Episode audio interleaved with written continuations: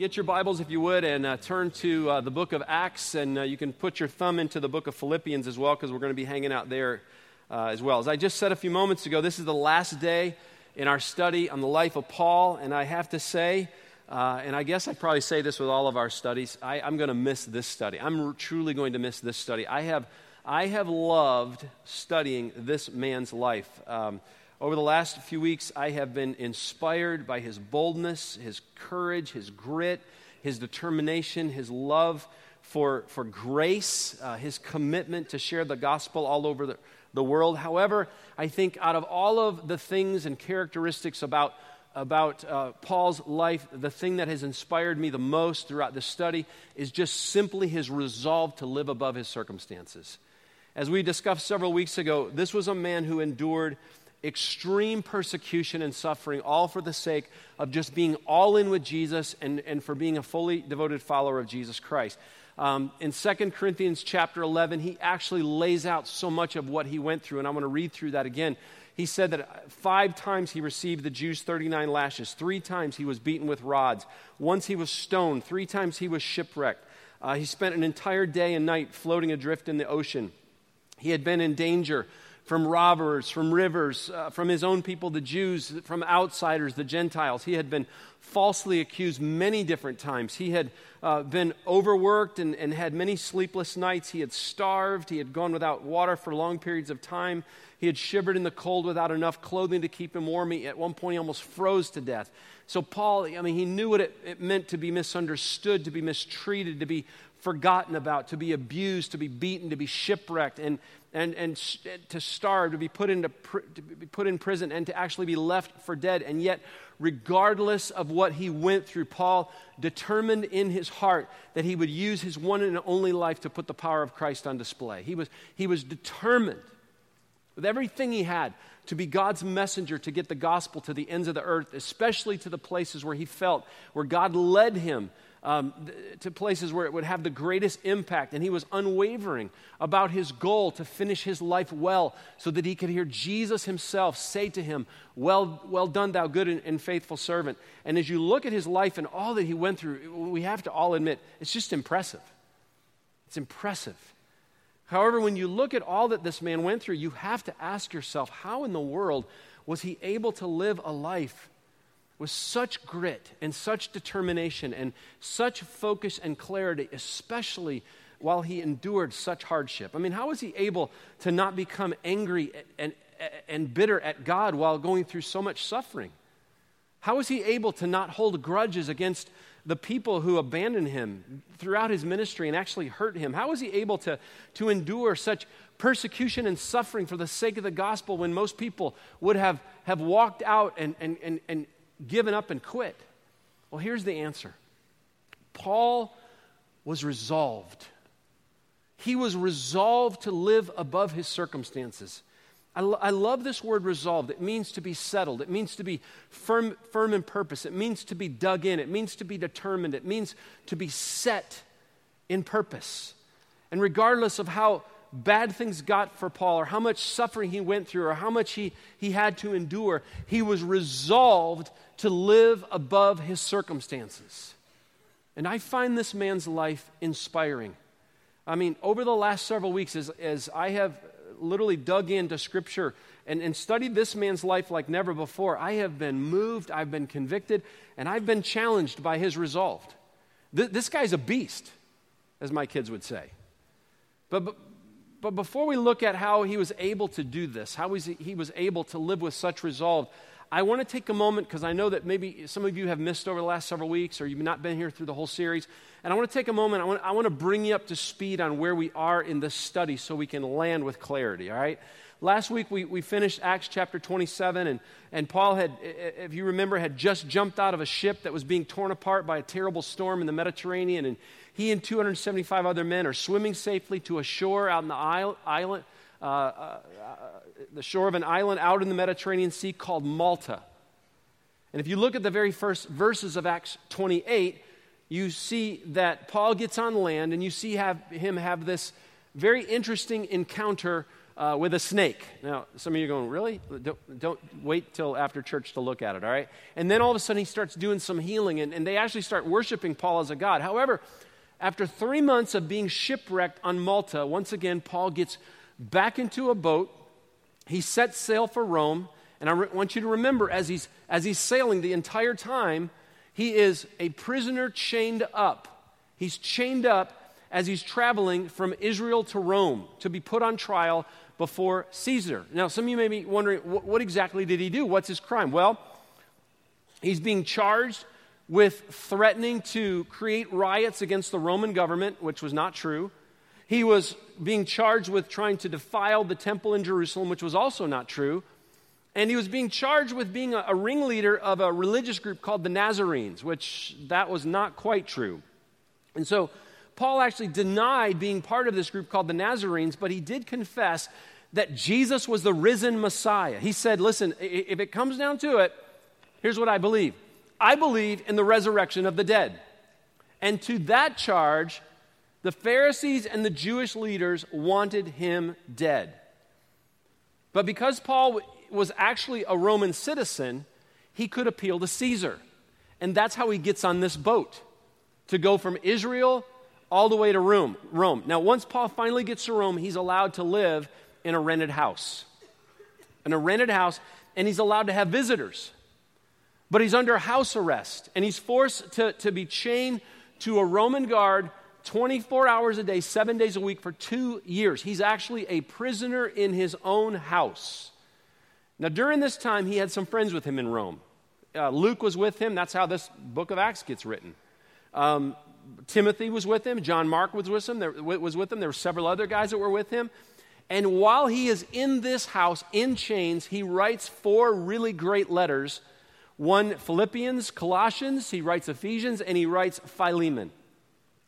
But it's from the letter to the church at Philippi, known as Philippians, that, that Paul reveals to us the secret of not only how he became so resolved to live above his circumstances, but he shares with us the results of how God used him to, to advance the gospel to, to, for God's glory and how he used him to, to proclaim the message of Jesus Christ to not only thousands and thousands of Jews, but thousands of Gentiles. So, what was his big secret? How was it that Paul was able to learn to be so resolved to live above his circumstances? I mean, how did this happen? Well, in Philippians, here's what we learn Paul says, I learned. He says, I learned. What did he learn? He said, I learned to be content. Now, look at, look at what he writes uh, in Philippians chapter 4, verse 11. He says, Not that I am speaking of being in need, or I have, I have learned, it, because he says, not, uh, let me read that again. Not that I am speaking of being in need, for I have learned in whatever situation I am to be content.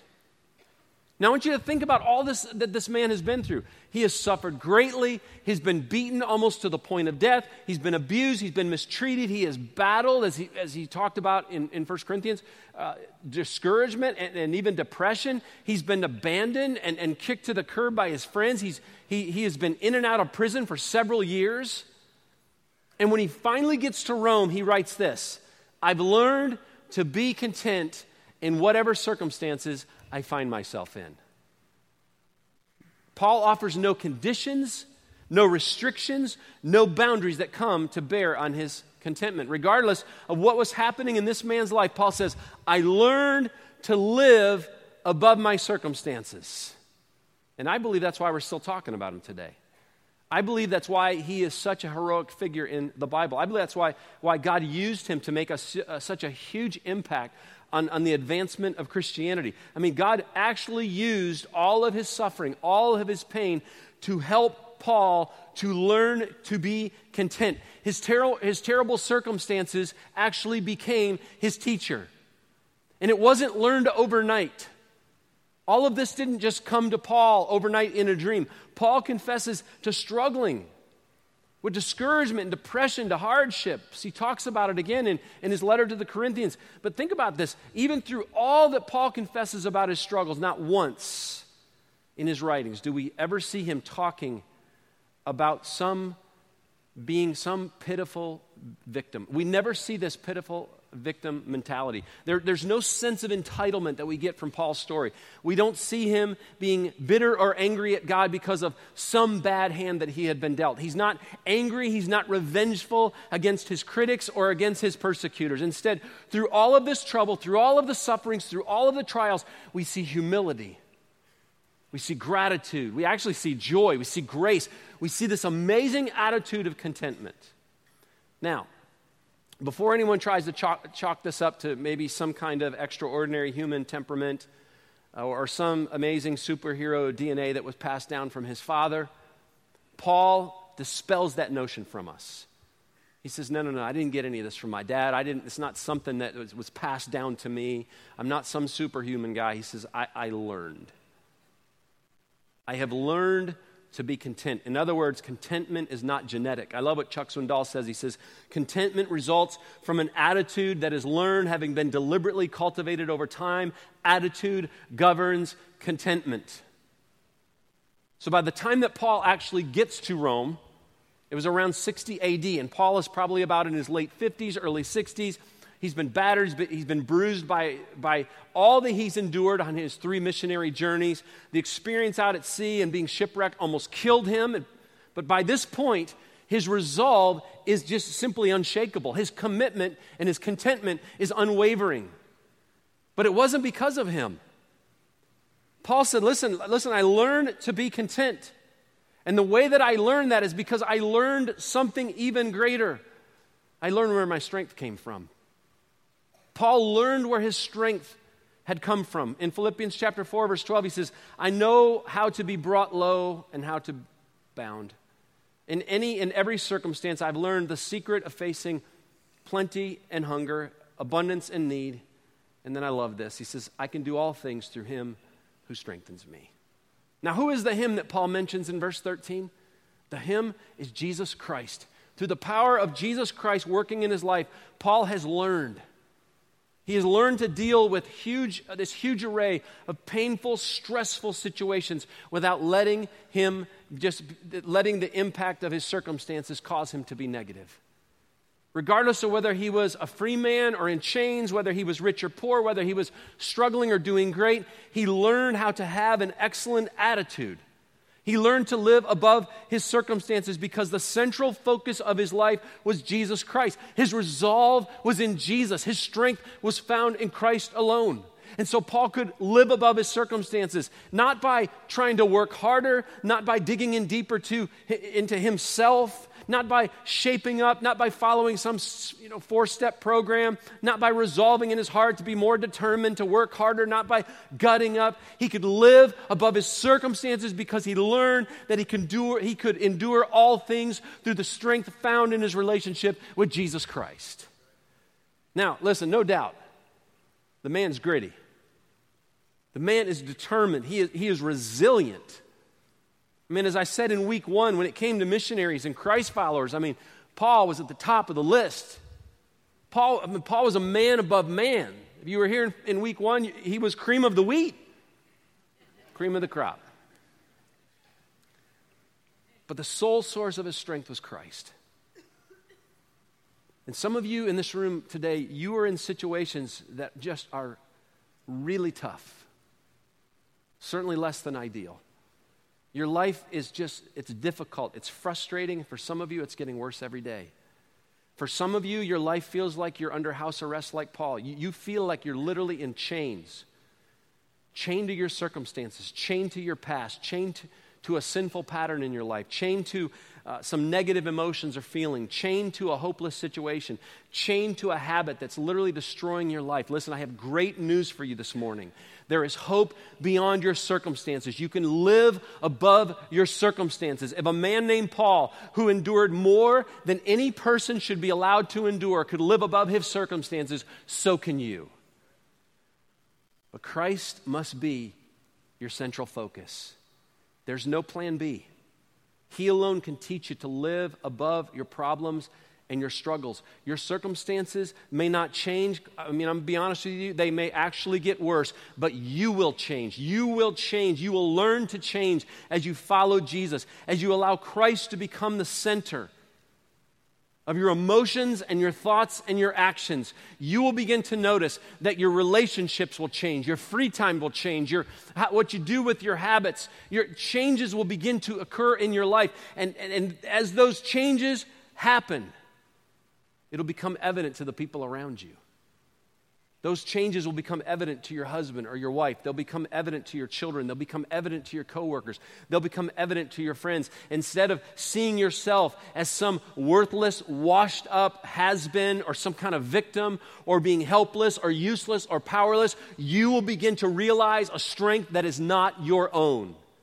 And listen, it's probably not, it's not going to happen overnight. It's a process called sanctification. It's learning to set yourself apart so that the Holy Spirit can fill you and lead you so that the power of Christ can become alive inside your life. It happens, it happens as you make little decisions every day to die to yourself, to your selfish needs and desires, to confess the sins in your life every day, and to allow God's grace to rescue you and to refresh you and to shape your life. And as you learn to do this, not only will you experience a change in your attitude and contentment, but you will begin to experience a power and victory and even contentment in your life that you didn't even know was possible. But you will also be able to de- develop a resolve to live above, above your circumstances. And when you do that, trust me, it's on.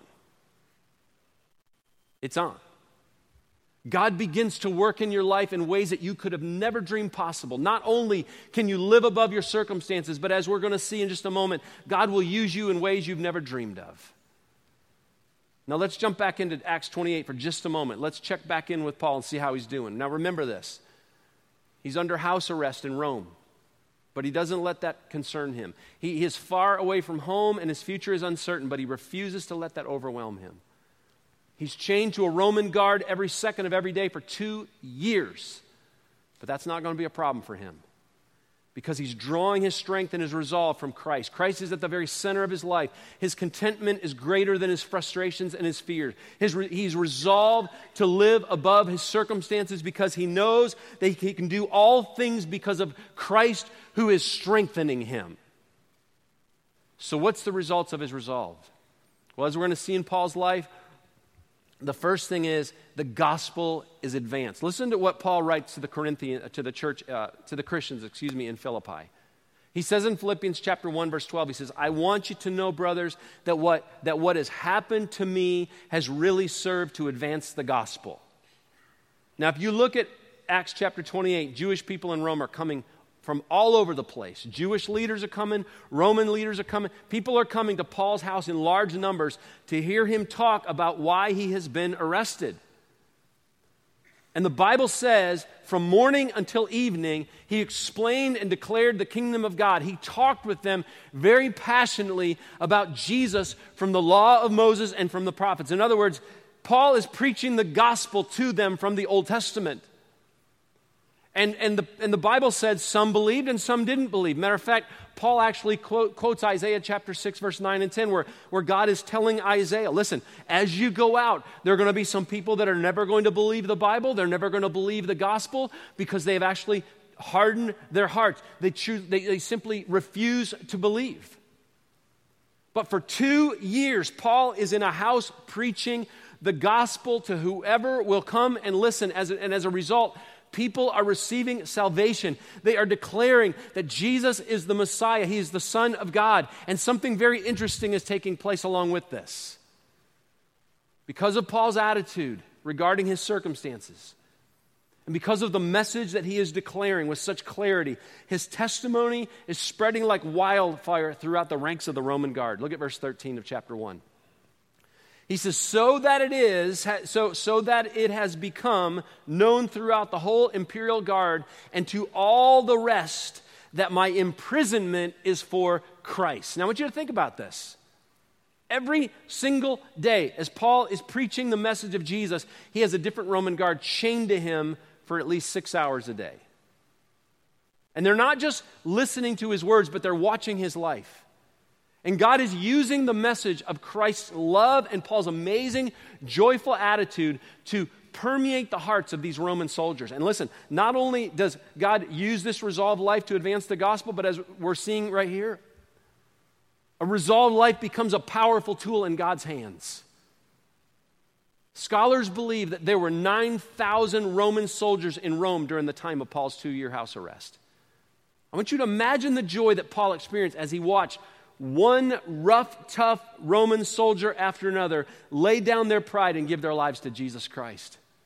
Paul says his circumstances allowed him to advance the gospel throughout the whole imperial guard. 9,000 men were impacted. That doesn't mean that all of them were saved, but 9,000 men were impacted because of one man's resolve to live above his circumstances. I mean, did you just think for a moment. Think about the women and children that were impacted as well. Think about the generations of people that were in- impacted. Think about the amount of people that are in heaven today because of one man's resolve to live above his circumstances. And from what we know, Paul never ever got to stand in front of Caesar. We never see that in the Bible. Historians don't record it. But the gospel was spread throughout Rome because a revival broke out amongst the Roman guards. Think about that for a moment. It's Father's Day. It's a bittersweet day for me. But, men, I want to tell you something. When you resolve to live your life for Christ alone, He gives you the strength to live above your circumstances. And your life will become a powerful tool in God's hands. Your wives will be impacted, your children will be impacted. And I want you to know that I'm standing up here today because a young dad gave his life to Christ in 1976 and then resolved to make Christ the center of his life and his family.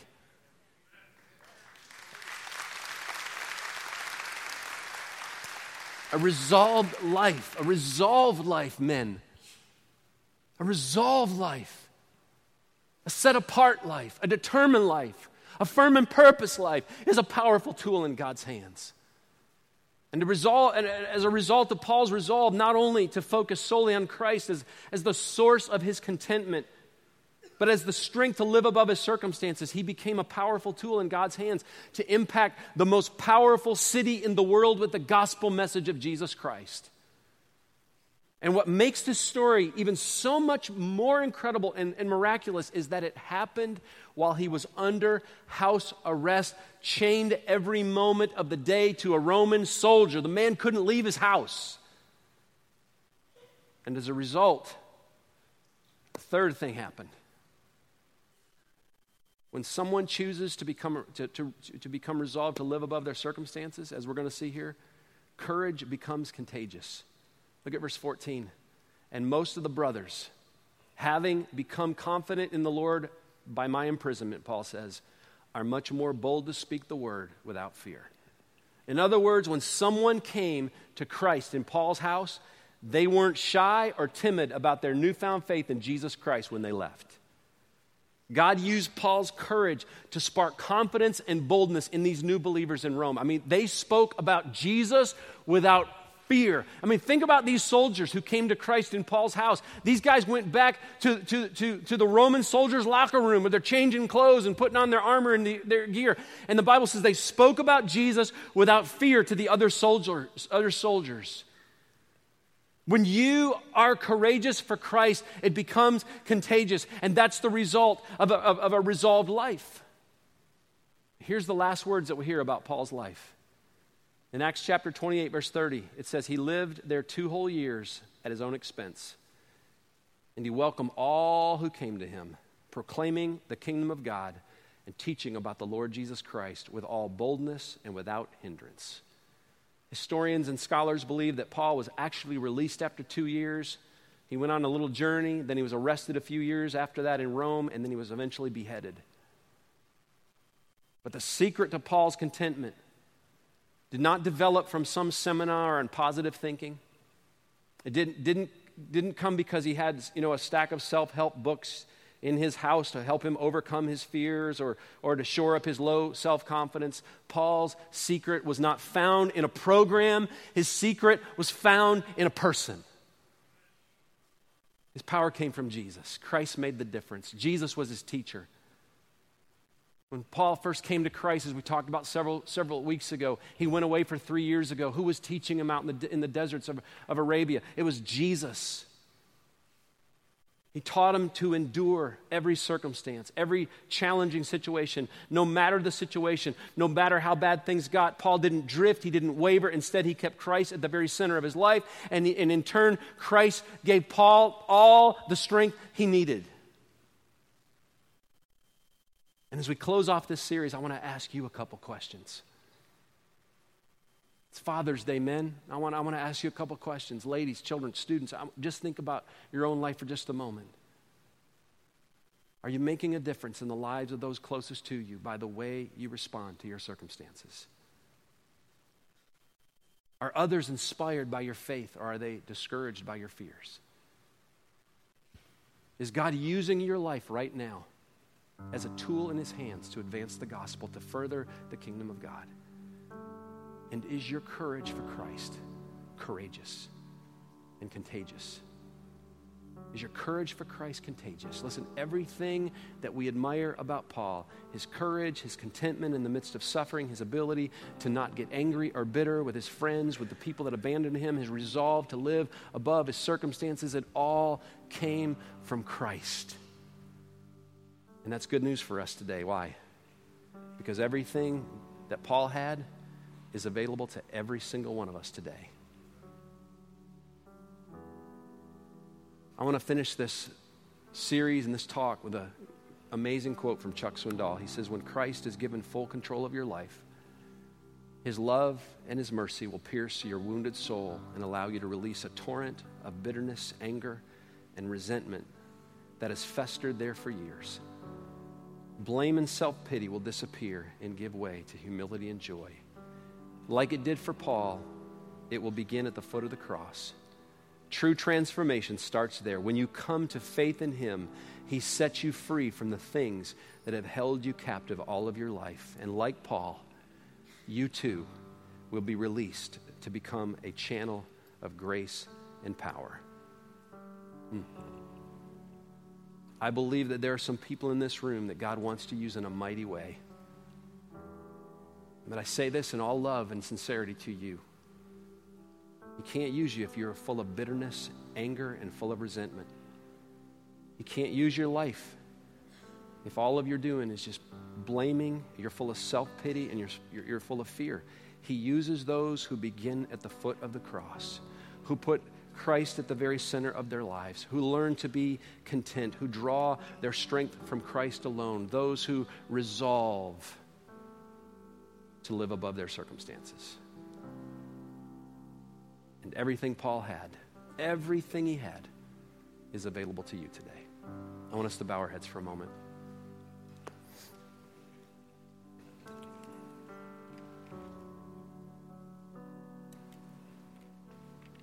Lord, as we close this series, oh, thankful for this man's life. Not a superhero, just a man. A man who went through a lot, who confesses to going through a lot, who's very open and authentic about his challenges and his struggles, but who met you at the foot of the cross. And when he did, he laid down it all. He laid down his past, he laid down all of the things he was struggling with in the present, and he learned. He learned to be content. He learned to draw his strength from Christ alone.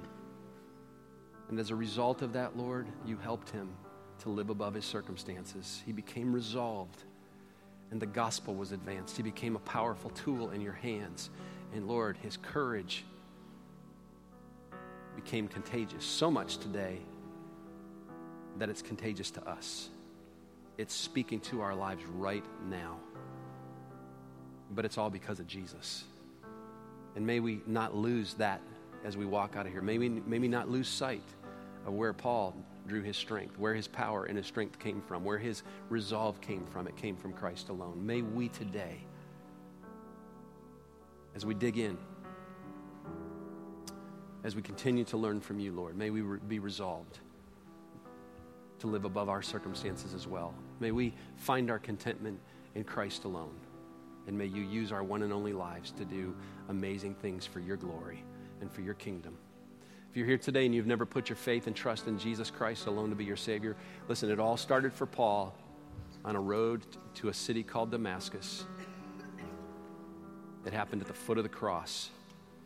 Paul found forgiveness, he found mercy, he found grace, he found everything he needed at the foot of the cross.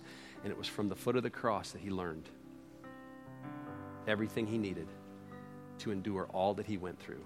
If you're here today, you've never put your faith and trust in Christ alone to be your personal Savior, I just want you to pray with me. Just say, Jesus, at this very moment, God, thank you